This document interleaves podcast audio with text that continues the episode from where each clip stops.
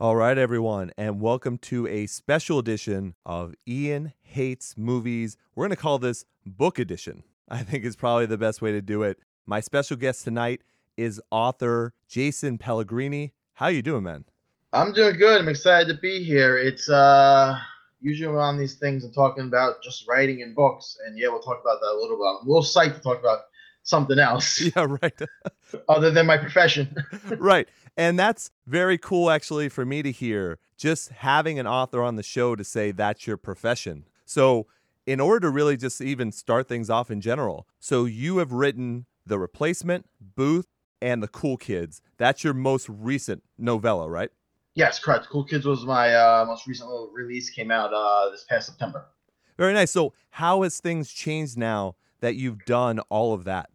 Uh, it's changed a lot, and a lot of it hasn't changed at all. I'm a little more disciplined now than I used to be because uh, back when I had the replacement, I was writing the replacement. I had nothing out there, so I was just taking my taking my time. That took me four years. Oh. but after uh, a lot of stop and go, a lot of learning.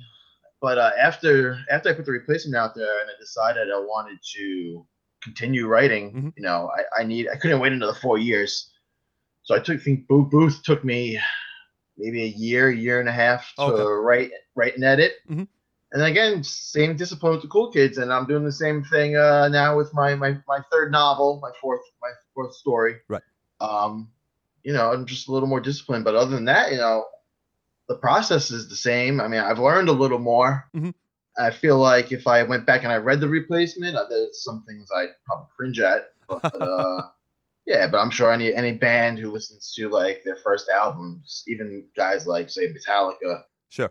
Foo Fighters, whoever, you know, probably listen to that first album like, holy crap, I can't believe I did that. but uh, other than that, you know, it's, it's it's the same old fun gig. I'm still enjoying it. And I guess that's the main thing, right? Yeah, it doesn't feel like work. Good. Okay. That's what I like to hear. So, was that change in how long it took to get each one out? That was literally because of your discipline, or was it storytelling as well?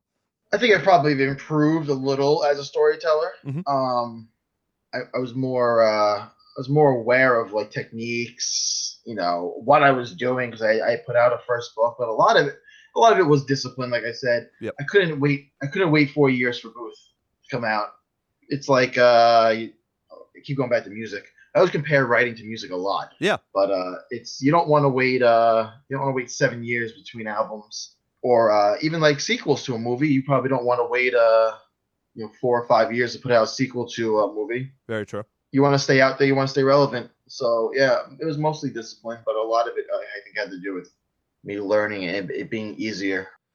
Very nice. Uh, replace replacement was a very learn as you go kind of deal. okay.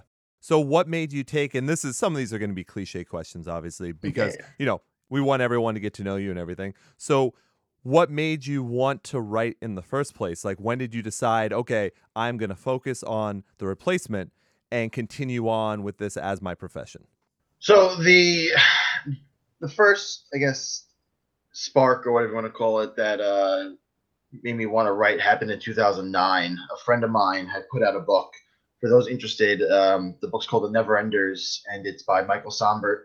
Little plug there for my friend. Yeah. Um, I had picked it up just to show my support. Mhm. I wasn't even really big into reading back then, but uh, I, I read it, and as I was reading it, I uh, I said, oh, you know, maybe I could maybe I could write. I had some ideas because uh, about two years before, a bunch- bunch of friends and I got together and we thought we could write screenplays, and uh, we Awesome. couldn't.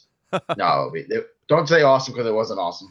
No, no, I did. I said, "Oh, sure," and then I, Oh, yeah, of course, co- of course. No, they they weren't. They were not good. Uh, but I had the ideas. Yeah. So I toyed around with some ideas for about two years on and off with writing different things. Um, nothing really like clicked or felt right. Okay. And then I one one screenplay idea I had that I hadn't been using was about a young cop coming into uh, the homicide unit to replace a retiring detective, and they chase a serial killer. I had my ending, which you know is my twist, which I'm not going to go into right now. right, right, But you know, I was like, all right, well, uh, I'll sit on that idea and I'll think about it. And uh, it was around 2011, and you know, it just grew and grew. until I was like, all right, this is you know something I can go with, and that ended up being the replacement. Very nice. So, what was your background then in writing in general? Then, were you going to school for that, or was there something else you were doing on the side? No, I had just taken uh, I had taken a creative writing course in college. Mhm. I've always been creative. I remember when Buffy the Vampire Slayer. Oh, ended yeah. In 2003, I didn't like the way it ended, or maybe I went back and I, I watched it recently. And I did like the way it ended. So Okay. maybe back then, I, maybe back then I just didn't want it to end. Ah, sure. So I had written a complete 22 episode season. Nothing like wow. nothing nothing huge just very bare bones bullet points but it was the 22 episodes like Sure. each episode each episode had a plot you know and it continued on to the next you know and had an overarching uh story Mhm. um and that i guess that was like the really beginning of it but that was nothing like that was just me bored at three in the morning in, in 2003 Right. so i was 19 maybe at the point All right, sure. So, but uh Wait, before Yeah. we we can't move on from that for a second. So I'm a big Buffy fan. So did your screenplays or your writing for that season did that start right after the end of the show, or did you replace that final season with that? it started right where the show ended Okay, all I right, believe Gi- Giles says something about uh, there being a hellmouth in Cleveland. Like he says something to him, af- and and that's where they go. And then, ah, so you continue on from there. Okay, but uh, season five of Angel doesn't count because I had wr- I I had written that before that aired, and all that season eight stuff Joss Whedon did. That's that's that's the fan fiction. I gotcha. My stuff my stuff's candid, so uh, I have never met anyone who's done that before, so that's awesome. yeah, I'm a I'm a huge Buffy fan. I uh, I have a Buffy tattoo actually. Of what? Of her- Uh, the actual ma- her? No, no, no, no, no. The master. The master. Oh, okay. Wow. Yeah. A character that was only in for one season, right? Yeah, yeah. I just love him. I loved everything about him. I mean, look, I do love that show a lot. I don't know what I would ever get tattooed on me though from the show. I had added him to uh like I have a half sleeve in works in the works. Yeah. Of just different vampires, and actually the one had this big chunk still, you know, needs to be filled in. Mhm. I was talking to my tattoo artist. We might actually do the vampire book with the, the misspelling. Oh, yeah, yeah. Okay. But I was just, I just, you know, I settled on that I had Dracula, Nosferatu, Barlow from Salem's Lot, and the Oh, nice. Master. Yeah. So one thing I was briefly, very briefly debating was like a full blown Buffy villain sleeve. You know that wouldn't be too bad. That Like the- honestly the- wouldn't be too bad. Adam, the Gentleman, the Master, Drusilla, Yep. you know, all all the works. But uh, for some reason, I don't know. I I think think I just I got to be honest. I think Drusilla was one of my favorites for sure. yeah, Drusilla was a good one. She was I, I liked, amazing. Sp- I liked Spike Yep. before uh before Spike got the chip. All the soul stuff.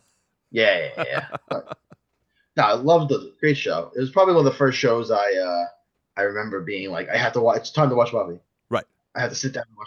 So what Yeah. else did you follow from Whedon? Because I we talked a little bit before the show. He's an influence of yours.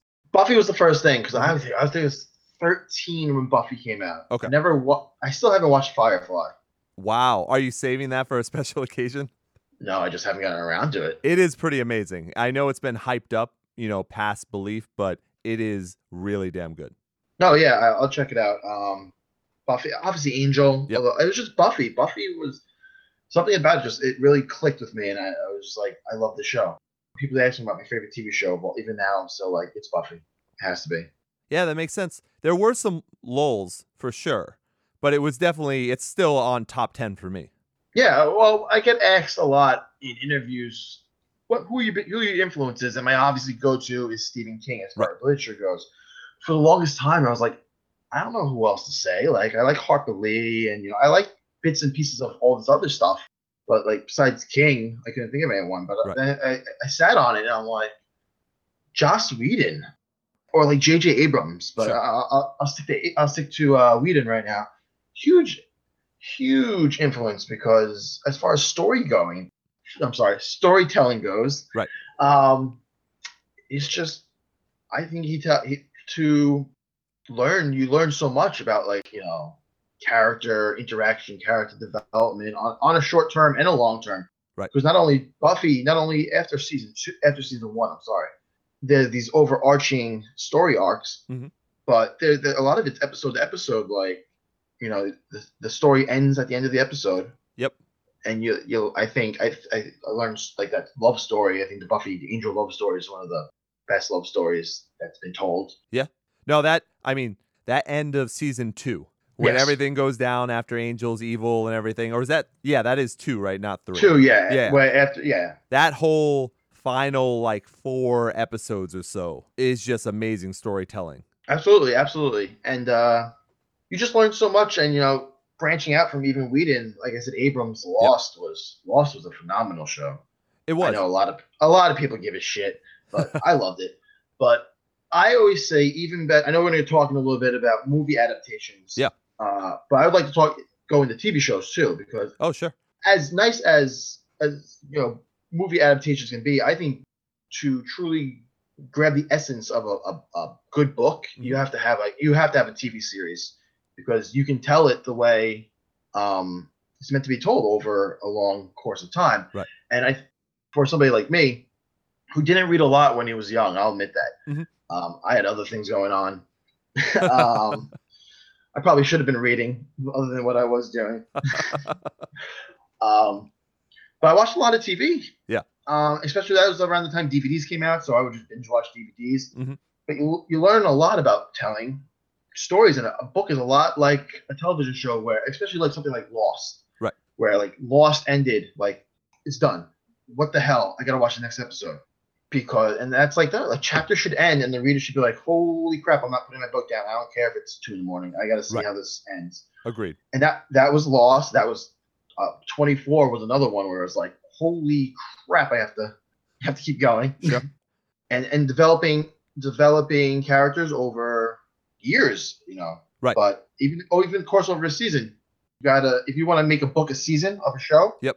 You know, you have to keep those characters interesting, and that's a perfect way to learn it. So I tell people who are like, you know, how do I hone my craft? Like, don't read a lot, but besides that, like pay attention to like your television and movies too. Right. But you'll learn so much. So then even a literal translation to that where you have Game of Thrones starting out as books going to the TV show.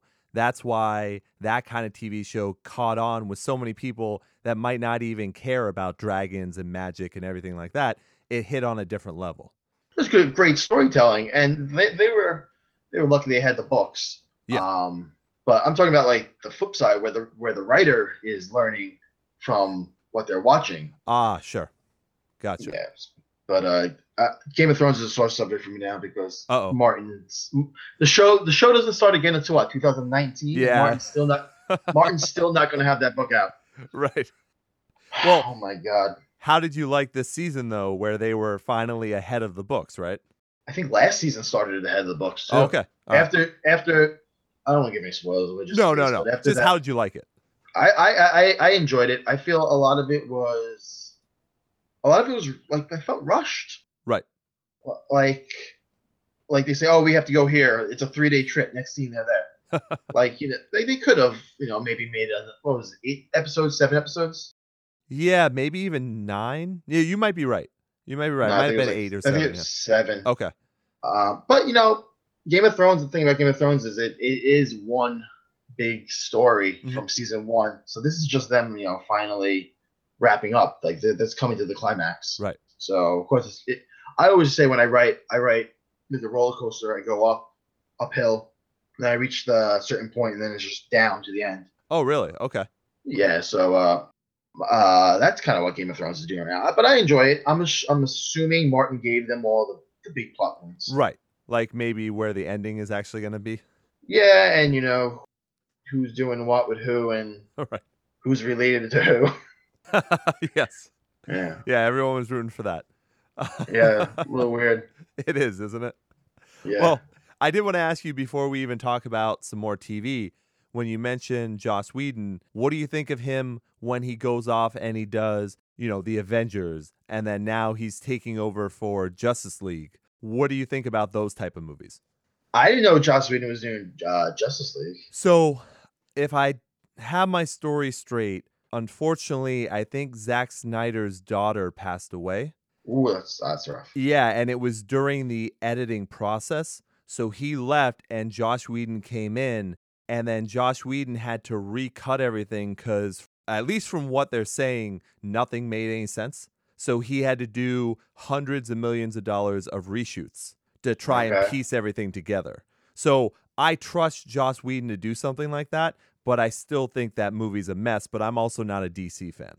Yeah, and I haven't watched anything since the the Dark Knight Okay. Rises, Dark Knight Returns, the Dark the Dark Knight Rises. Yeah, yeah. That was it. Okay. Yeah. So you're, hey, lucky you. lucky you. That's actually really good. But I heard Batman versus Superman was a clusterfuck. Yeah. It was one of the worst movies I've ever seen in my life. Oh, okay. Yeah. Um, Absolutely.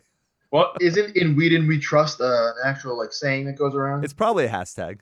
I would yeah, imagine. it's definitely. I, I trust Joss Whedon. Uh, didn't he also create Toy Story?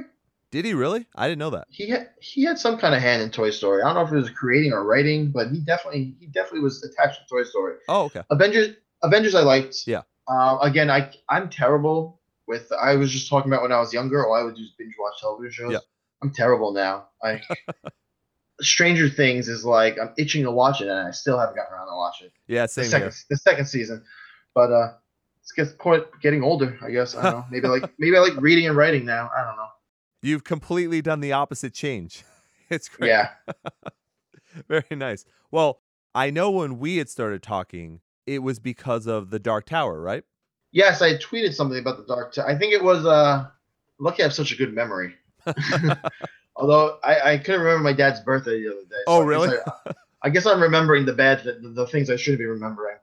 I had tweeted asking people what their favorite installment of that series was. Ah, and I- okay. I, you had responded. Uh, by the way, Wizard in the Glass, which was a good in, installment of that series, but I think ran away with it. Mm-hmm. Right. Which I was a- I was a little shocked by because people in my circle of Reddit say since it- that's the 450 page flashback, Oh, sure.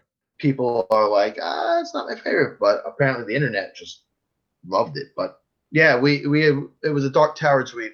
What is, and we might as well answer this. What was your favorite? I, I always go to Wolves of the Collar, which is the Ah, sure. fifth installment. Fifth installment. Two, which was Drawing of the Three, was really good. Yes. I always get I always get shit or like people glare at me when I, I did not like the I did not like the Wastelands. which Not was at all. book thr- which- Wow. book three. Yeah. See, I would have thought the people that would get the weirdest stares would be people that say the gunslinger, the first one, because that one wasn't necessarily written the best.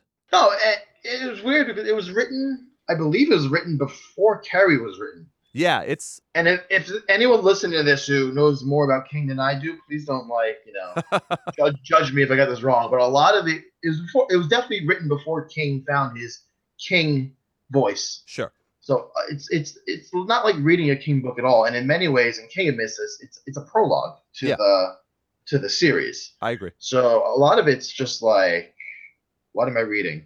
Right. But uh, it's it's a, it's a fun story. It's fun enough to call enjoyable at least. Yeah. It's just when you when you weigh it up to all the rest, it's not one of those ones where it's all oh, the original's the best. I don't think Yeah. many people say that. I just couldn't get a. I remember like reading chunk passages of the Wasteland and being like, I don't remember what I just read. Well, let's even turn around a little bit. So Stephen King is definitely an influence of yours. A huge influence on my yes. was the Dark Tower series what you started with? Because if you didn't read too much when you were younger, when did you start? Uh, no, I I was. I'll tell a quick story. Uh, I started Steve, reading Stephen King in, in around when I started writing. Okay. I'd asked a fr- I'd asked a friend uh, for advice on writing. Mhm. Um, I had also asked the friend who had written the book and published the book for advice on writing. Both of them said, "Go out and buy On Writing by Stephen King." Ah, sure. So then, like, I kept getting reminded because he kept bringing up uh, books he had written or stories on how like his ideas came to him, like Mhm. Misery. I'm like, oh yeah, Stephen King wrote Misery. Oh yeah, Stephen King wrote The Shining. Oh crap, I didn't even know Stephen King wrote The Green Mile.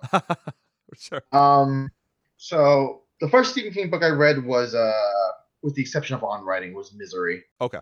But uh, but back to the, the Dark Tower. No, it wasn't. It wasn't. I had waited. I, I don't have my timeline like off. Maybe 2010. No, I don't know. But anyway, uh, I I had the point. The story I wanted to tell was I had just read the Harry Potter series. Okay. Just a seven bo- seven book installment. Right. Breezed right through it. Mhm. 'Cause it- First of all, first of all, it's it's a children's story essentially. Yeah. But it's so we- it's so well written. J.K. Rowling just told like it's such a uh, you know amazing story, captivating. But I'm like, the Dark Tower is always in the back of my head. It was on my to-do list. I'm like, oh, I just breezed through seven books of uh, Harry Potter. I can definitely breeze through the seven books of the Dark Tower. Not even like having an idea that like these are two completely two different things. Right. Like uh, it was. It took a month for me to read, maybe a little more than a month to read all seven Harry Potter books. Mhm. By book four of the Dark Tower, I was like, nah, I gotta. I, I was fortunate enough that he he was about to release um, Wind Through the Keyhole, Oh, okay. which is a s- which is a story that takes place between books four and five. right, right.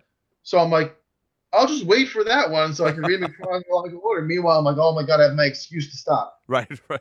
and that's not a knock on King. It's just such, it's, it's it's a great huge story. Right. It's four thousand something pages, and it's just holy crap. You Right. get you get to you get to by the time I hit book four, and I realize I have four hundred something pages of a flashback Yes. to read. uh, it's time for a break. Not it's not like reading Harry Potter. No, no, it's really not. No, like- not at all. It took me a while to read The Dark Tower as well, but that was because I had spaced out, you know, different books that I wanted to read on top of that, going through high school and college and all that kind of stuff. So that's definitely happened. The only time that I really, because I read Harry Potter as well, I wasn't going to. And then when the final book came out, people were like, you got to read this, you got to give it a chance. So I read through it. The only time that I really lagged during Harry Potter was in that seventh book because I don't think that she writes traveling parts well. Yeah, I know. The seventh book was the was the only one I gave four stars on Goodread, I think. Um, but yeah, I don't know if it was because of the traveling, but uh, I- it was definitely the book that I felt was like, I guess the ish. I won't say ish. 'cause I thought it was really good. Just Yeah, yeah. not wor- not worthy of that that five star. Yeah, because Yeah, the two parts in that book that killed me, and you know, some people are just like, "Oh no, Harry Potter's perfect." The two parts were I don't think she writes well when she separates people. So when the three of them are just walking through the woods trying to decide on what to do, I don't think that was as coherent as when King writes people traveling. And then Mhm. the second part was like she only focused on that final battle, but then yeah, listed off main characters that were killed that she never talked about. And she could have easily gone in and talked about them. I was it was Lupin and Tonks one of. Yeah, and the They- brothers and a bunch of other people too. And I was like, you I'm sorry for dedicated- spoiler alerts, by the way, people. I It's think- been a while. look, It's been a- it's been a while. unless five year olds are listening to this show. I yeah, think yeah. The, the, the statute of limitation has passed.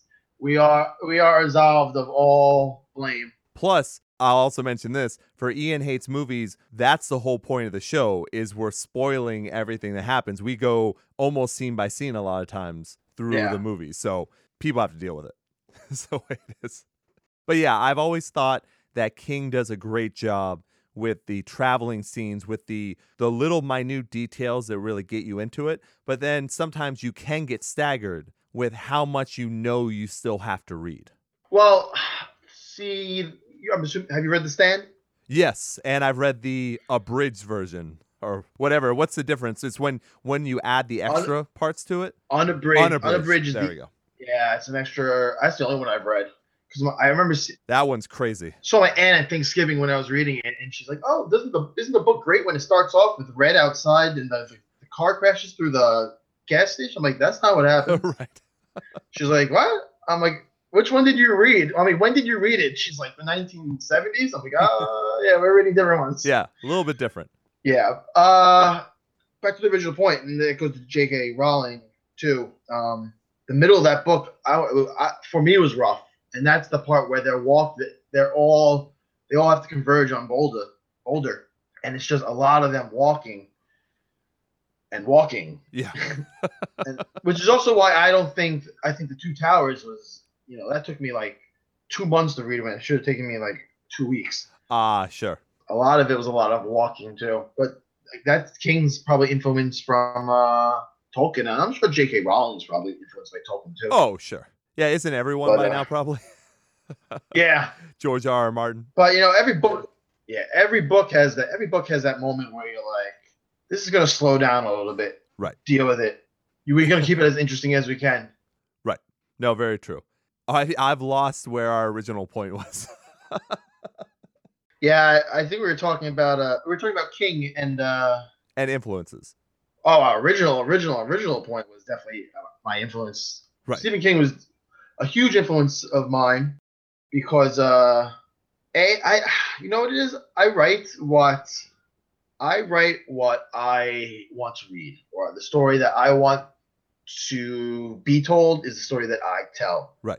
That just so happens to coincide with a lot of what Stephen King, how he tells his stories. Mhm. I've gotten some some comparisons to Stephen King, e- especially with the replacement, but I think that was a lot of uh, imitating your uh, your influences. Ah, sure. Because my, my my goal was I was like, if I'm at least in that con- ever mentioned in that conversation, Mhm. that was like my yardstick. If I'm ever in that conversation where somebody's like, this guy's as good as King, I'll be like, all right, I, kn- I've made it in some. That's that was my like, okay, I'm good. Right. Uh, that was my validation. So I had gotten it a little bit with the replacement, um, but then I realized like, oh, you know, that's just uh, that's just me imitating my, my big influence. Mhm. Uh, but when, after I'd released Booth, I was starting to get like this this story. So you know, it doesn't remind us of King, but this story is on par with King. Right. Which was a huge a huge thing for me. oh, for sure. But- Yeah, but uh, back to the influence again. Back to again back to that. We just so happen to, you know, the story that he tells is so happens the story that I enjoy, and like I said, I'm going to tell the story that I enjoy. I I, I strongly believe that characters move a story more than plot moves a story. Right. Um, you can tell like the greatest, you can the greatest plot line ever, but if I don't give a crap about the characters, I'm not going to care about the story. Absolutely. And even on the the adverse side of that, if you have like an eh story, Mhm. but you have such strong characters, they can do. You can tell me a story about kids playing in the park, but if I like those freaking those those the kids or Right. the parents or whatever it is, I'm I'm, I'm engrossed. Yeah, How right. that- And that's that's how I think that's how I think King gets away with writing thousand page books because you care so much Yes. about his characters Right. that they can do anything and everything. And you're like, all right, I'm in, I'm invested. Have you read The Long Walk before? I just read it this uh this year. I start every I start every year off with a Stephen King book, Oh, and I tweet I tweeted this year. I'm like, I'm gonna change it up. I'm gonna change it up. I'm gonna read this this author Richard Bach. did you get a lot of literal people that were like, "Hey, did you know that's Stephen King?" no, no, thank thank, thank God because I would I try to be very like nice on Twitter, but somebody said that like, come on, guy, Right, right. come on, you. I know you can't read sarcasm, but it's spewing through the page. Exactly. Well, I'll tell you, that is my all-time favorite book. Really? Yeah, that is the book that got me into Stephen King. That's my all-time favorite, and I have a tattoo dedicated to the book as well. Awesome. So tell me, I didn't get to read your tweets about it. So what did you think? uh, I remember it kept me captivated. Uh, Mhm. For some reason, the ending, something about the ending. I like. fir- First of all, I don't think King is uh I don't want to say he's, he, he doesn't always have good endings, but sometimes he really. I'll say shits the bed because he's not going to hear this. I don't know. He's a big fan of mine. if I ever made him, I'd be like, I love all your, I love all your stories and all your endings are great. Right. You've never done anything wrong, I promise Oh, you. of course, yeah. Not even selling your movies and not caring about how they get adapted to film. I think uh, I think he has to have some idea because if I, I'm not mistaken, Joe Hill, his son, Uh-huh. for anyone who doesn't know, wrote the end of 112263. Oh, did he really? I didn't know that.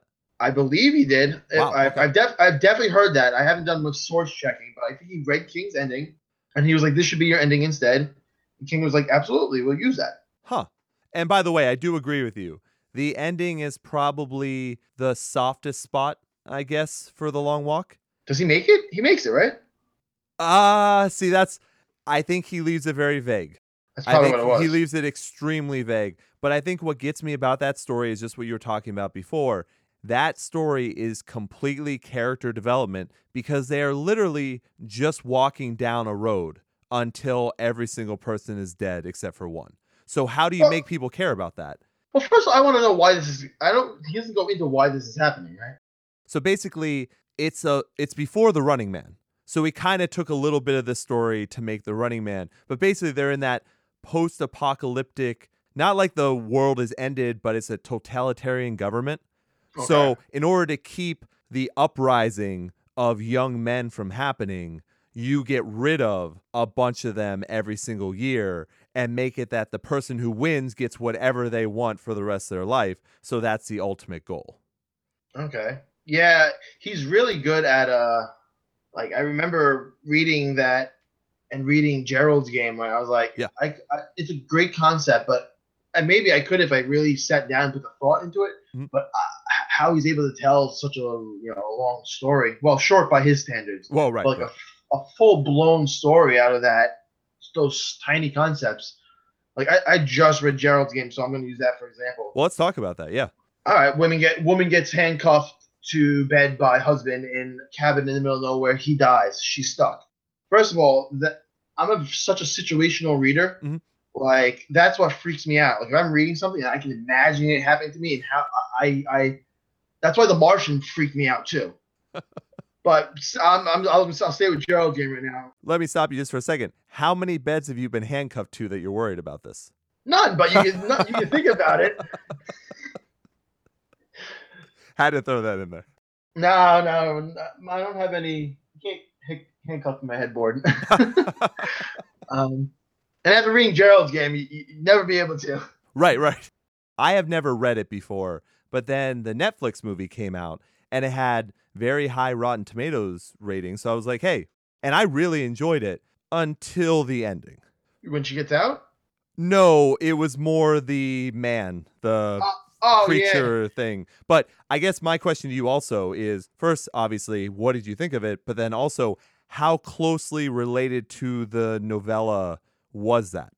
Well, um, well, Gerald's game was a, a full novel, if I'm not mistaken. My my apologies. yeah, on it that. was. It wasn't. It wasn't part of Amos' collections. okay. Um, it was. It was. It, it was good. It, I thought it was ve- very. So, I had I had tweeted after I uh, I watched it. I said good adaptation takes out the fat, and somebody was like, "There's no such thing as fat in a Stephen King book." Whoa. and again, this is me. This is me being, you know, as in the middle. I don't want to argue with anyone on Twitter. Right, right. I definitely don't want to argue with anyone on Twitter. but um, so I kept my mouth shut. But it, uh, I'm going to say it here. So, person, whoever you are, if you're listening, this is to you. There's fat in every book, Yes. Very every true. book, Yep. and and it belongs there. It belongs in books. Right. But sometimes it does not resonate to the screen. Agreed. Now, in Gerald's game, she's hearing. I don't say she's, she's has voices in her head of people from her past. Right. Uh, I, I believe her psych, her psychologist, and like somebody she went to like maybe college with. Oh, so they cut Um, they're just all that out then. well. What they did was they cut them out and they replaced them with Gerald, Right. who she's seeing as like a specter or whatever, figment of her imagination, Right. and herself Exactly. who is not handcuffed to the bed. Mhm. So instead of i- introducing these two characters, which the viewer had not read in Gerald's game, is not going to know who they are and how you're going to explain who they are. Right. They, they found a way around that to, but yet portrayed the same point that King was trying to make, which I thought I thought that was very well done. Mhm. Um, the rape scene was toned Ah, down, thankfully sure. because watching it, even for what they did, I was like, all right. But reading it, I was kind of like, and there, I'll say in Booth, there is a, a, a an almost rape scene in Booth. Okay. Um, in writing that, I so I've written rape scenes, Yeah. yeah. but reading it in uh, Gerald's game, I was like, oh wow. But I guess maybe there's a difference between a re- being the reader and the writer. So by the way, from just seeing the movie, there were possibly two rape scenes in that. Are you talking about the father or are you talking about him, Gerald? The father. Okay. All right. Because they definitely toned that down a lot, but I wasn't sure if you were considering at the beginning when he actually when Gerald passes if that would be considered a rape scene too because she didn't seem to want to be into what he was doing. Yes, that that happens in the and maybe that I think the, the point in the book, and I think she kind of goes into it in the movie, is that she keeps saying "let me go," and he's kind of playing along. He thinks that she's playing along, or Right. he wants. He's pretending that he thinks she's playing along. Mhm. So when he's trying to force himself on her, and she in in the book she kicks him, which causes Okay. the heart attack. In the movie, he just has the heart attack, if I'm not mistaken. Yeah, yeah. Um, I think that's King's way of like foreshadowing. It was like a trigger, her trigger. Right, because doesn't he say something like "call me daddy" or something like that, and that's when she snaps. Originally, is he mentions something about like "oh, I'm your daddy" or something? She's like, "Why the fuck are you saying that?" Yeah, yeah, yeah. But as the, as the reader, you you, know, you have no idea what that means. Exactly. Right. What? Right. Yeah, but you find out later on. But uh, I, and back to the original point, we keep. Well, we didn't get too far off point. we this do time. tangents on the show all the time. This works. Yeah. No, I, I thought it was as far as King adaptations go, and we'll get into the bad ones. Oh yeah. Um, this this one was good. Uh, oh, I feel like adaptations in general these days compared to you know maybe 20 years ago, Mhm. um, they like they want to stick so much. They want to they want to do the book right by the book. So that's a. I I just also see, watched uh, 1922, which was a novella by Stephen King. Yep. And uh, I thought again that was very very true to the book with, Mhm. with cutting.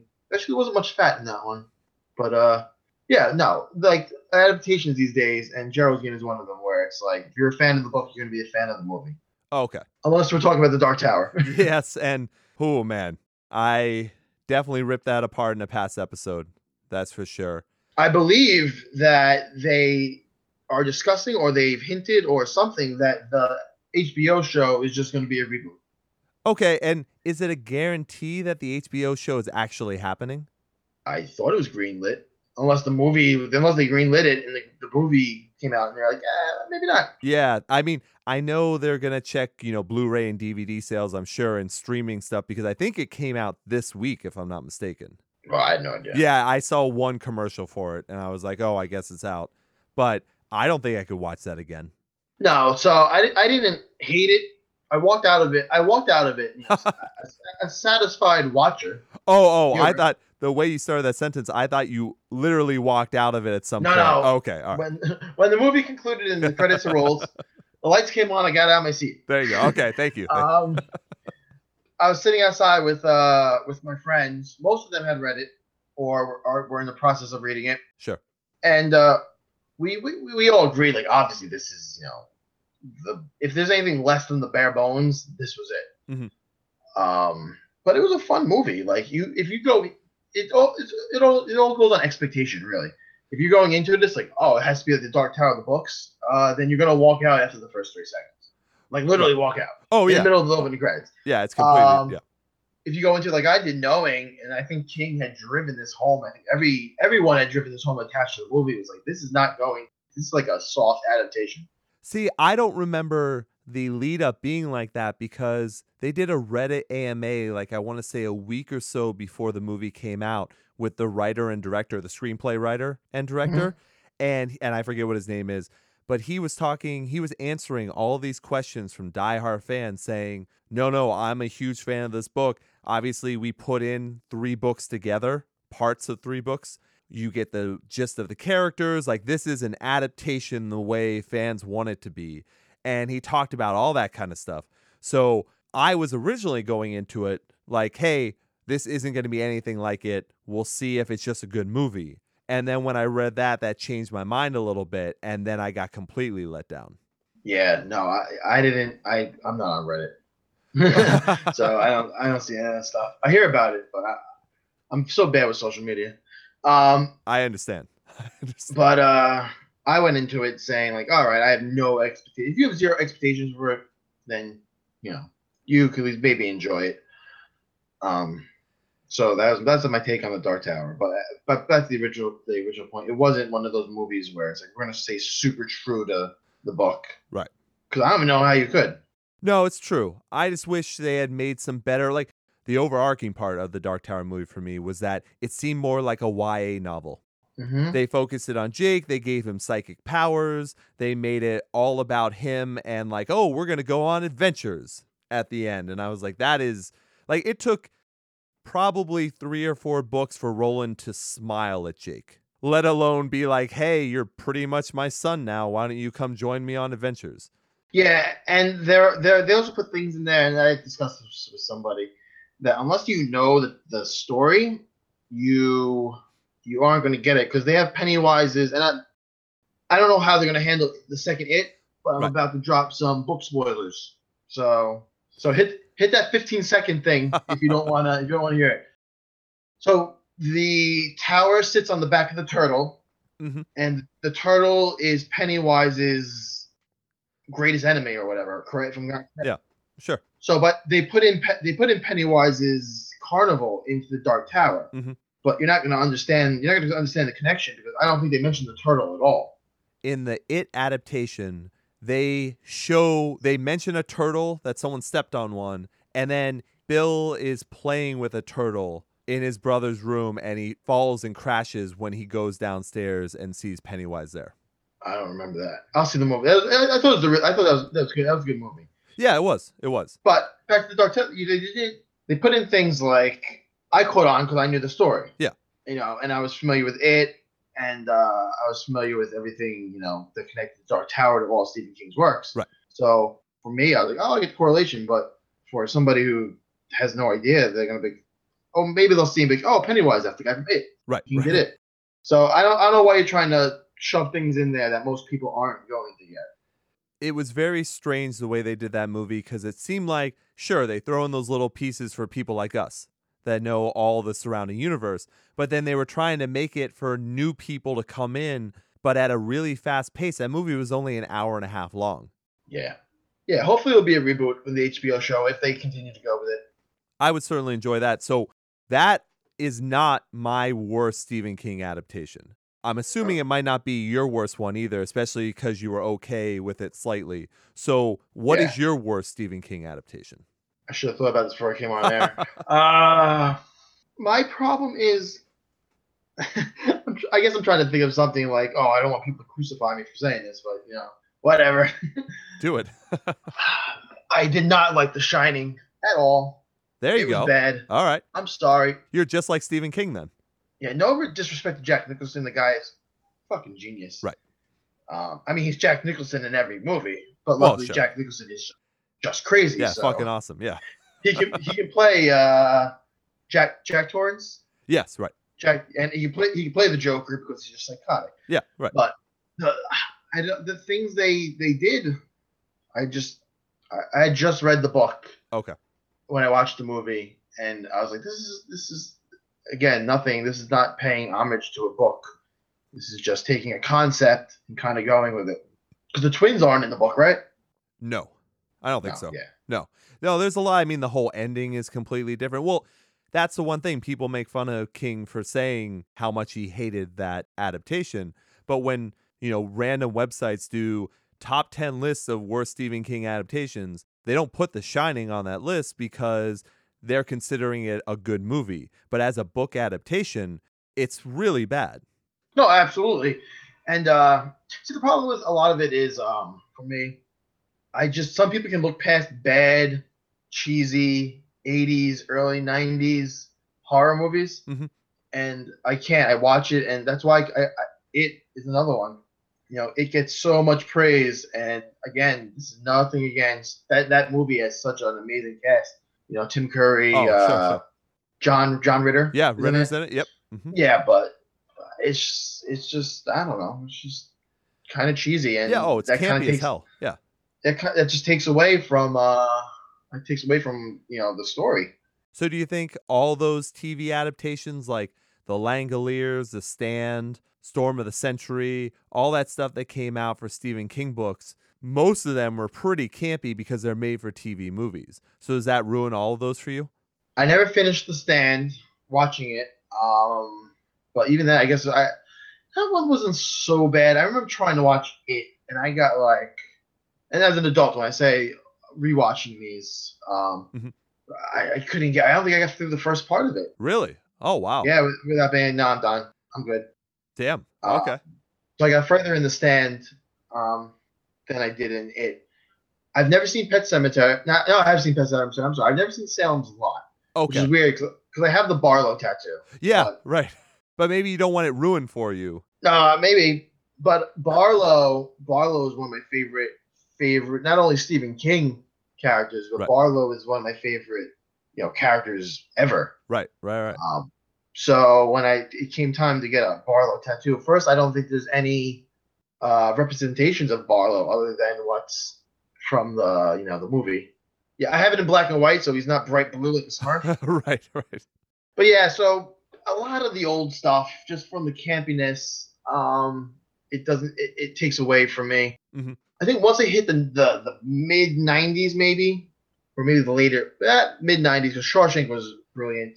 Yeah. And uh, oh, and I will exempt Stand by Me because that was good. yes, yes. That was good, and I believe that was done in the '80s. Maybe early 90s? 90s, Early early 90s? 90s. Yeah, yeah. Okay. Maybe people started to come around saying maybe we should, you know, do some do right by these Right. great stories. Were you a little bit inspired by that with your new novella? So yeah, yeah, I literally just got asked that question on a podcast I did a few weeks ago. Oh, yeah. Um, no, yeah, I expected to hear it a whole bunch more. I, I honestly did. I got the idea for the cool kids. I uh, I had a picture of my god kids. Mhm. My uh, their mom had posted a photo of them where they're sitting on a park bench. They got their little sunglasses on. They're not looking at the camera. They, they're not smiling. They look badass. pictures pictures in black and white. Looks like uh the back of like a a record. Yeah, yeah. So I just I'm like, oh, I'm po- posting this. Actually, I, it's printed and hanging on my wall. But uh, I'm like, I'm po- posting this on you know social media. It's so awesome. So I just I I captioned it, the cool kids. Yeah, yeah. So I'm like, wow, the cool kids. That would be a great name for a, a novella. So the picture did, wasn't even my inspiration. It was the, the caption. So when they say inspiration comes from anywhere, that like, oh, I captured a photo something. So I, I I got the thinking and uh maybe in some you know subliminal way, Stand by Me was or um, the body. Nobody you know. I Well, don't right, get right. tweets. I don't get tweets saying it's the body. right. Um, uh, maybe in some ways it was there because it's such a such a piece of uh say like Americana. It could be. So yeah, so maybe a little bit, but not directly. I, I wasn't I wasn't going into it, like I want to write my stand by me. Well, yeah, I I would hope you wouldn't do that anyways in general, but yeah, just uh, the the story that I've been able to see seems similar in a way. Yeah, yeah. It's uh, I mean, it's about kids going into the woods to go on an adventure. Right. Which is, you know, it could be it could be a hundred different stories, but No, very but true. no, the the the, the inspiration did not come from King. Okay. at least directly. Um, but Stand by Me is exempt from the cheesy movie list. Right. Uh, well, well, before we talk about my favorites, let's talk about which ones did you hate. So, I hate a lot of them. I would say for sure because Stephen King means so much to me. I mean, I have multiple tattoos. It's not just the uh okay. it's, yeah, it's not just the long walk. Oh, Yeah, I, I have a I have a Dark Tower one in the works. Yeah, me too. I, Yeah. I got one as well. So, I mean, seeing the movie doesn't hurt that because we always have the books. So, Yeah, yeah, of you know, course, it of doesn't course. bother me that way. So, the worst one I've ever seen was actually pretty recent. It was last year, and it was the one for Cell. Oh yeah, I didn't even see that. But you know what? I, I heard it was coming out, and then I saw nothing about it. Yep. So you have to assume it's bad. Uh, yeah, it was only released video on demand, but okay, it starred John Cusack and Sam Jackson. Well, Sam Jackson does everything. Well, yeah, I that's true. It's definitely not in this. I mean, like you couldn't have two people that had less chemistry, and they did such a great job in 1408. It was just like they must not have been getting paid enough, but they bastardized that story. It was nothing similar to the book whatsoever, except I that haven't- there were zombies. That's it. I haven't read Cell actually. Cell actually isn't bad. Okay. It's really not bad. It's a quick read too. It's not that much.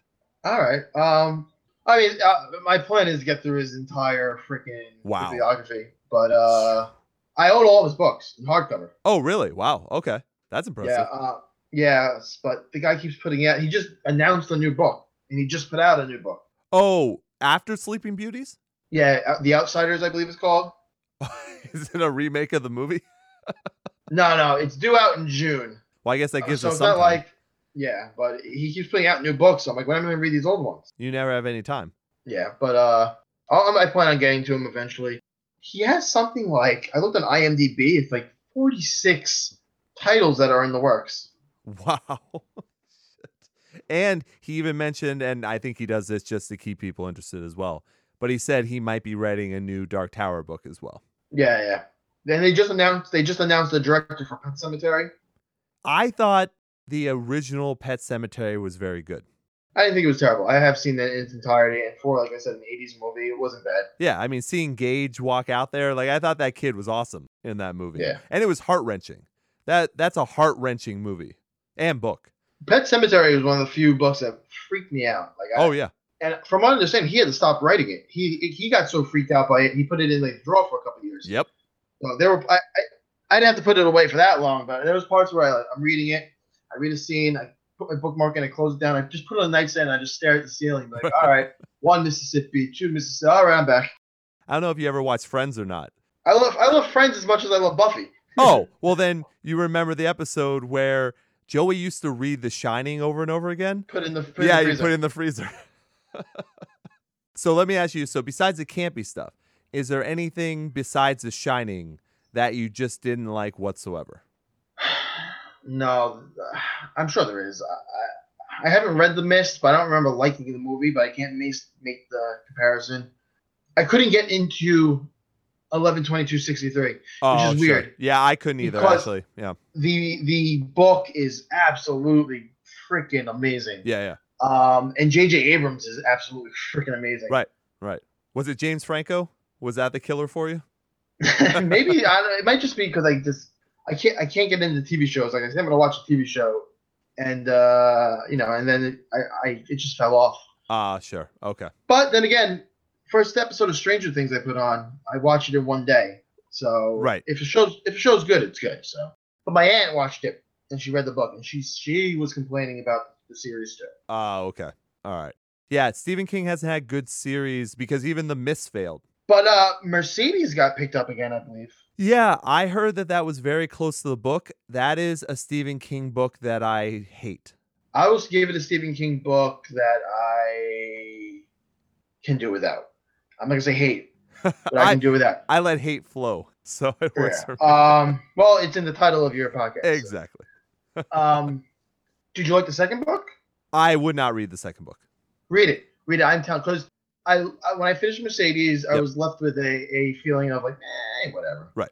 but and then i uh finders keepers is the second one and Yeah. i loved i was i am in love with finders keepers See, I had a friend who read that one and the next one because there's three, right?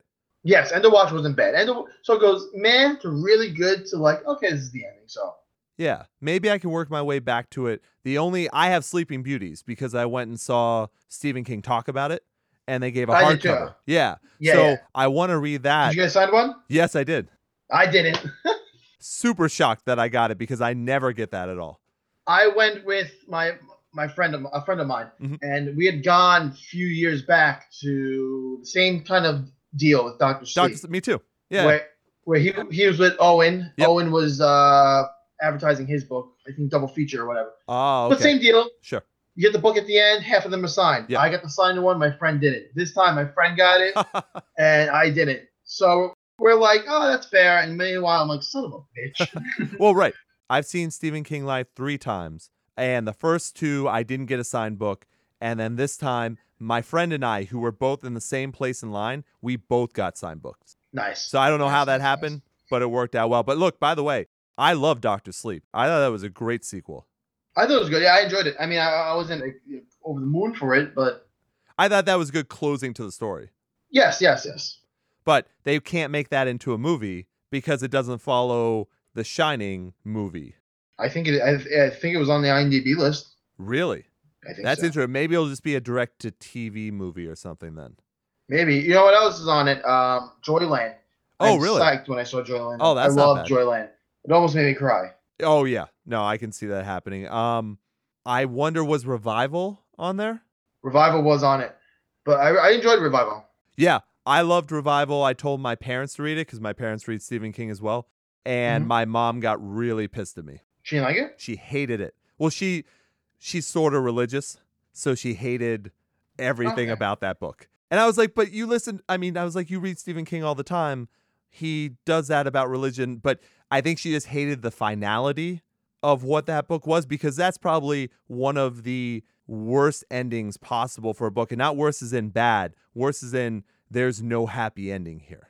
Yeah, yeah. Sort of the ants, right? Yeah, the killer. Yes. Yeah, it was. So my problem is he put that out right after Doctor Sleep, and he does this throughout all of his books. Um, he's obsessed with the drug addict, and I know obviously you're gonna write what you know. It's no big secret that Stephen King has had his issues with uh, substance abuse. Yeah, see Dreamcatcher. Um, yeah, but ah, like you, he did it the the book before with Doctor Sleep, Right. Like so, I don't know. It, that, that, it's little stuff like that that annoys me because I personally, you know, if I have alcoholism, saying like two stories in a row, Mhm. I'm like, oh, I can't be in the next one. ah, sure. Yeah, I'll save it for another. But like he, I, I don't know, maybe because he can, because he's Stephen fucking King. um, Good point. but I don't know. I, I think it's like uh, it's repetitive, and that was my only gripe With that revival. he just he, with revival. He just went back to the you know the drug addict. yeah. it was classic King. It definitely was. Who recovers? Who who? Most of his drug uh, addicts in his books usually recover. They have that like, Yeah. redemption moment. Yeah, and that's maybe why that's why you didn't like The Shining so much as well, is because there was no redemption moment in Mhm. the actual movie. So that makes sense. Yeah. So King, we got your influence there. Is there anyone else, book wise, author wise, that you looked up to? Was it Tolkien? Was it something else? Oh. Well, actually, you know, I still haven't read uh, Return of the King. That's that's on my it's on my to read list every year. I never get around. to it. Wow. Okay. but Tolkien, as far as that story goes, I mean, it's just an amazing story. And uh, I remember when we, we, we first started talking about doing this podcast, I said like I want to uh, I want to touch upon movies that director or writer additions helped improve the story. Good point. Yeah, let's do that. And Lord of the Rings is that for me. I think Peter Jackson and uh, his wife, whose name escapes me right now, Oh, I don't know. um, yeah, they did a wonderful job. Wonderful job. I think they're still married, but anyway, what they added in, and Arwen comes to mind. oh, sure. Um, so those who aren't familiar with the book, Arwen, I think, has like two speaking lines. Right. Um, in Fellowship, if you've seen the movies, she has a, a much larger, Much larger part. Yeah. yeah, much larger part. Um, but I thought it it, it added to the story. Mhm. It added to Aragorn Sure. um, Aragon in the movies was more conflicted about you know his his claim to the throne, which I thought they just did they just did stuff they added stuff like they thought it they thought about it Right. they said they at least that's how I see it they thought like how are we going to if we're going to add this how are we going to do right by the movie Right. instead of people who will just butcher a story just to add something or whatever or do whatever they add just they didn't think how it affects the story they did and i love they also moved the timeline around a lot Yeah, they did. That's true. because shelob's lair happens uh in book two and so does uh what can boromir's death Oh, boromir's sure. death Yeah, yeah. i love moving boromir's death to the end of the first movie because that Mm-hmm. gave it a nice finality Yeah. Show that there were really stakes there too. Yeah, yeah. And I, I Peter Jackson calls out Tolkien saying he, Tolkien got the timeline wrong somehow. I don't remember how, but Oh, really? Okay. Tolkien screwed the timeline up himself with Shelob's Lair, and Shelob's Lair should really be in the uh, Return of the King, and that's why they put it in Return of the King. Ah, okay. But uh, their decision to take out Tom Bombadil, that I think that was My I dad's was still sma- pissed about that. listen. Tom Bombadil was a uh, amazing character, and he was fun, but. What was what's the point in retrospect telling the story? Sure. And the same goes for the, the scouring of the Shire. Ah, yeah. The, No, the, it's true. The, the, the plot ends. The movie already has its 45 minute ending. I know. Just does not end. It's still going. yeah, so why are you going to add that one part of it? They paid their homage to it when he looks into the, the looking glass, whatever you want to call it, Yeah, yeah. the, the pool. Yeah, yeah. yeah. Um, I'm I'm blanking on terms right now. yeah, in Lothlorien. Oh, okay. All right. And I believe the one, I might be I might be wrong on this again, but Tom Bombadil has that has that that quote about death, Mhm. and I think they give that to Gandalf. Oh, sure. Okay. So, and I think, and that's like my favorite. Um, that's one of my favorite lines about death after uh, my grandfather died, I put a, a copy of my first book in, into his casket to be buried with him, Oh, okay. and I, I inscribed that exact quote about the the white shores and beyond. Oh, that's very nice. So I think changes that they made, whether it was a quote when somebody says something, um, like Gandalf says, it's not it's about not about it's about what we do with the time that's given to us. Mhm. In in the book, he says it like in the very beginning in the Shire, Right. and, and then he says it in Moria, and it's about. I thought everything they did for that those that, those three movies was was was perfectly done. Right, right. Like I can't say enough good things about those movies, and he did right by the book. I can't say the same about The Hobbit. Exactly. exactly. I couldn't get through those. I never saw the third movie. Yeah, it's it's awful. I couldn't do it. Yeah. Changing direction even from that then to go back to what we had talked about before, what movie or what book to movie adaptation that's not Stephen King, that's not Tolkien, what else don't you like or what do you like as well? Do you have an example of both? What don't I like? Um, it's just I didn't like The Lovely Bones. Okay. I think I wasn't a huge fan of the book. Ah, I thought Water for Elephants was a a good one. Mhm. By the way, first of all, these are I, I enjoyed the books in general, but the, the reason I had a time where like I was dating a girl, she would pick the book, and then I would read what she read. oh, okay. So that, that's why I'm going with the Help and Water for Elephants sure. instead of saying like oh Stephen King, and now I'm reading the Help. Right, right. But amazing, amazing books nonetheless. You know what? Big Fish. I thought Big Fish Oh. was an amazing adaptation. Right, right, right. Now that was a good movie too. I never got a chance to read the book. I read it in like one evening. It's really like 180 page, 180 pages, something like that. Oh, okay. Maybe I'll do that sometime because I did definitely like that check movie. him. Yeah. And, Be- and Benjamin Button was, uh, and this is going going back to what we Lord of the Rings. Yeah. Uh, adding stuff to, but holy, because Benjamin Button, I think, is like a 50 page story. Right. And I don't even remember the love story being in it. Oh, okay. But uh, it's just about a man who you know ages in reverse. Yep. And so they took that concept and they just they rolled with it. And I thought Benjamin Button, it's one of my favorite movies. Wow. Okay. Yeah, it's really, really good movie. Very nice. Brad Pitt's a very underrated actor. He can be a good actor when he wants to be. Yeah. he picks a lot of shit, but then he picks really good ones as well. Yeah, yeah, yeah. That's very true. Oh, what about you, man? So a big one that always comes to mind is I love the book of I Am Legend. Never read it, but I believe I saw the movie. The movie to me is one of the worst things you could ever do cinematically. I hated the literally the only thing that is the same between the book and the movie. It's literally that he is a man that is named that name. They're not mutant, vampire, creature, whatever the fuck's in the book. The location is changed, the way the story with the dog takes place, everything is completely different. Yeah, I hate that. I don't. I don't. I never read the book, but uh, I'm tempted now. The book is very good. I mean, it's short. It's a short read too. It's not like it's a long thing or anything. But the whole point of the I Am Legend is that he is actually the last one. Okay. Well, the box was the same way. I remember reading the box and I said, "This, this is by uh, Richard Matheson, maybe." Richard Matheson, well done. Awesome. All right. Yeah, but anyway, uh, the, I, I, the movie was terrible. Yeah.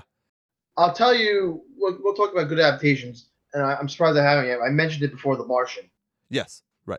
First, I'll talk about the book. It gave me it gave me legit anxiety. Really?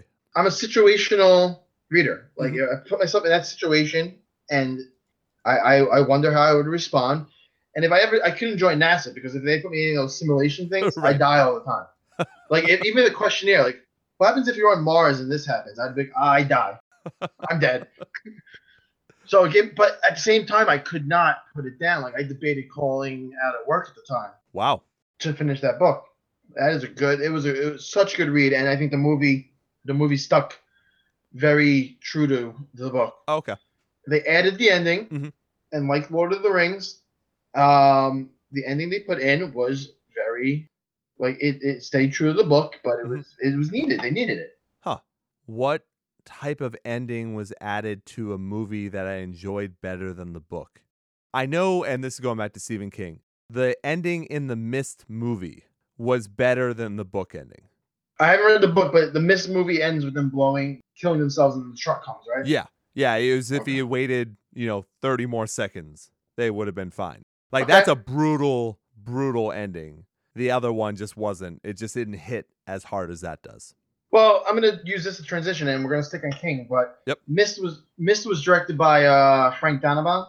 Uh, Darabont, yeah. Darabont, sorry. Oh, yeah. My favorite movie adaptation is The Green Mile, Very nice.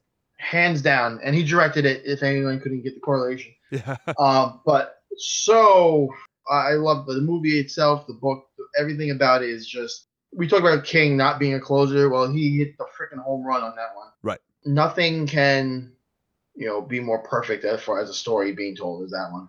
yeah, Frank Darabont, actually, if I'm not mistaken, he owns the right to the long walk. Oh, does he? If he wants, yeah, if he wants to make that into a movie, because I think that was going to be his next project after he was fired from The Walking Dead. Does King still sell his his book rights for twenty five cents? I wouldn't be surprised.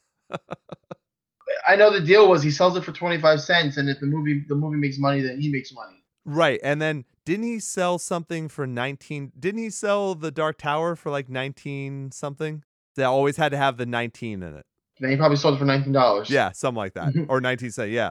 But no, da- uh, Darabont bought Shawshank for I think like fifty cents or something, and Shawshank made plenty of money for Stephen King. Yeah, Darabont's good. I mean, I would trust him with Stephen King stuff over most people.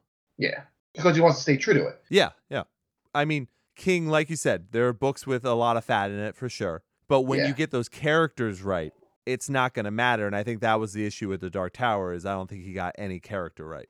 If I'm not mistaken, I believe the original director for it, who left or got fired, he was going to make all these insane changes.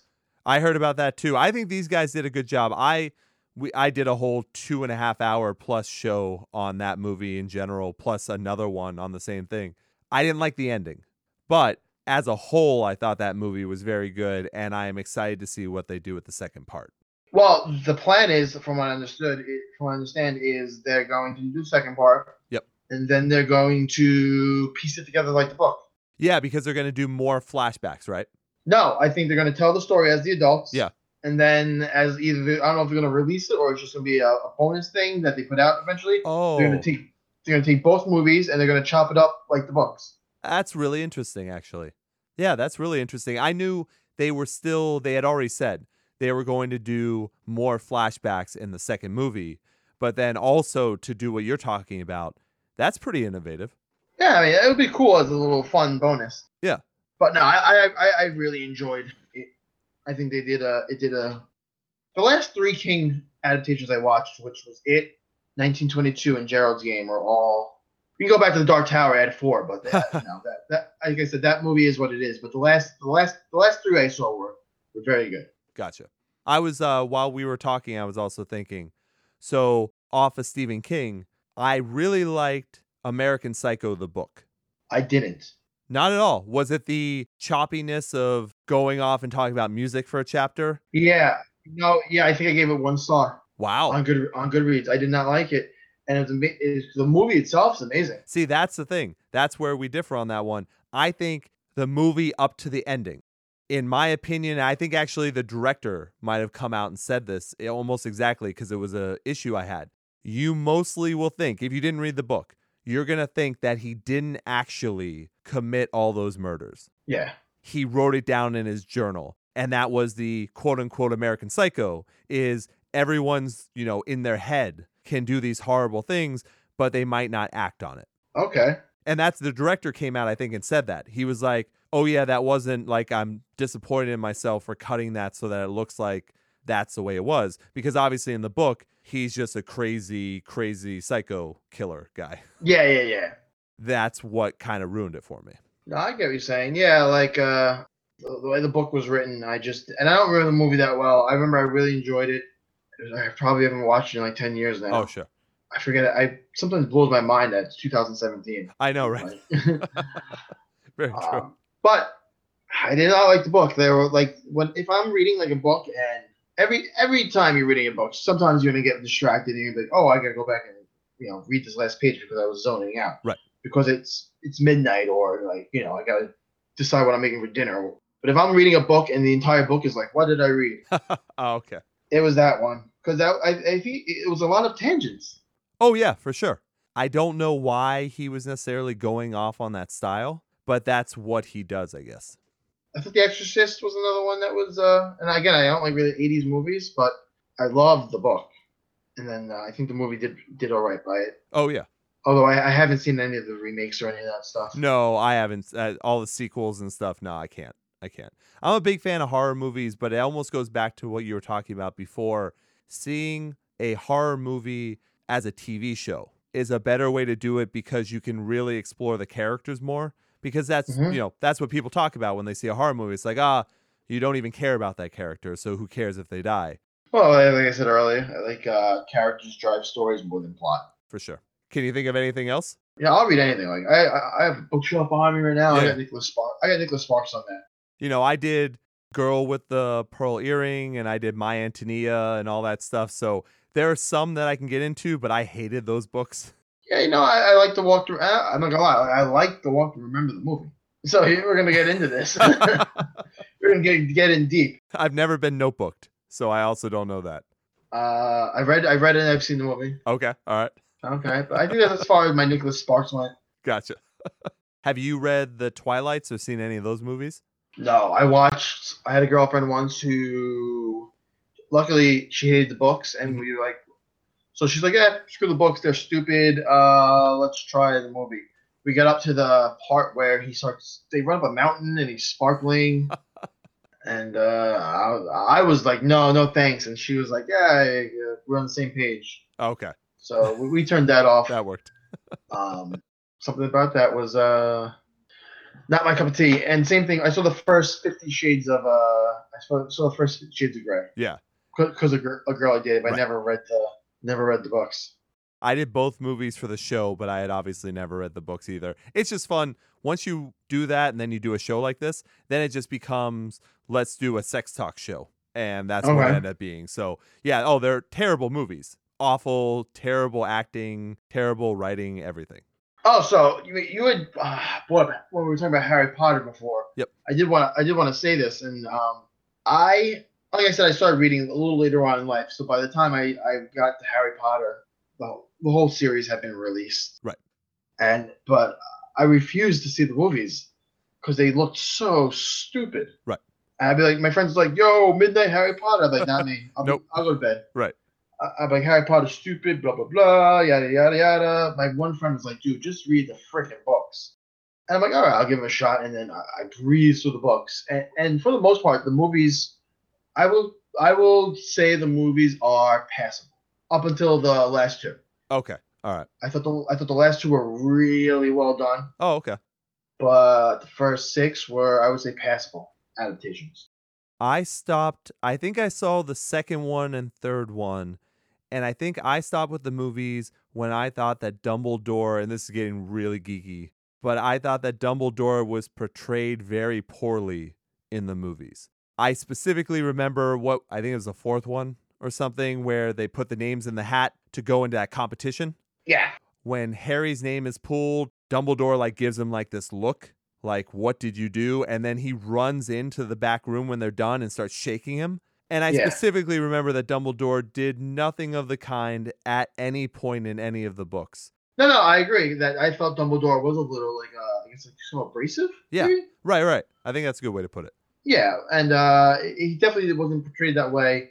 But on, on another uh, Snape, I thought was very is that thing from uh, Family Guy, Alan Rickman. This is Alan Rickman. Oh, yes. But anyway, I felt like he was so he did not portray him the and he did an amazing job. Don't get me Right. wrong. Um, but he, I feel he was very like monotone. When Snape, I thought was so on edge in the books. Yes, I can see that for sure. Yeah, so it's little things like that sometimes that grate on you. Yeah, but that's what makes a. Uh, that's what makes it. You know, that those are the little things that makes you know a- adaptation good or bad. Very true. Well, hey, man, I am looking at the time, and I think we're going to have to do a second part of this another time. Yeah, absolutely, good idea. But there is one thing I do want to ask you before we end everything. And let me know if this is too long of a question and maybe we'll save it for next time. But I've always wondered this when you're an author and you're writing things down, you're deciding on your characters and everything. It's going to sound like a weird question, but how do you decide on character names? Uh, something. Well, you know what? Something comes into.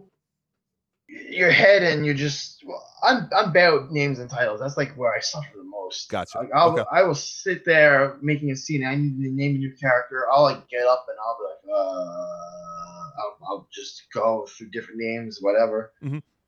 But you just land on something. You're like, bam, that is it Okay. like uh, the detective, the retiring detective in my first book. His name's Hawkins. Mhm. The mi- I don't know why how I landed on Hawkins. Maybe from the I always say I landed on it because of the drummer from the Foo Fighters. Oh, sure. You Taylor Hawkins. Yeah. Yeah, yeah, but however I landed on it, I was like, bam, that's it, and that's badass. And then it, it's like uh, it's like a catchy song. Yeah. Like if the name if the name just resonates with you, you're like, all right, that's how I'm doing it. That makes sense. Okay. Yeah, that's always been something, you know, even when I sit down and I try and write something, I think about it as, oh, should it be like this super cool name? Like, should his name, like, I think of Final Fantasy is like Cloud, Cloud Strife. Like, what a fucking cool name that is. But you can't name every character that. You have to have like some realistic things in your Oh writing yeah, as well. and in in the book I'm writing now, I uh, I named the character, and I, I was, for some reason it was not, it wasn't catchy like the song. Mm-hmm. It was just, it wasn't resonating with me. So, Interesting. Okay. uh, and the, but anyway, the uh, one day I heard the name Walter. Yeah. And I'm like, oh, okay, that that that's the name I want the character to have. Oh, Not Walter O'Dim. I think that might have been when I saw the movie. Gotcha. All right, Jason. Thank you so much for being on the show. I'm going to have links in the description of the episode so that everyone can get your books. But for right now, how is the best way to support you? Well, you can purchase any of my novels at www.jasonpellegrinibooks.com. You'll get them signed. You get a free bookmark, and I know that right there is the deal breaker, not the sign, the free bookmark. My books, the booth and the replacement, Mhm.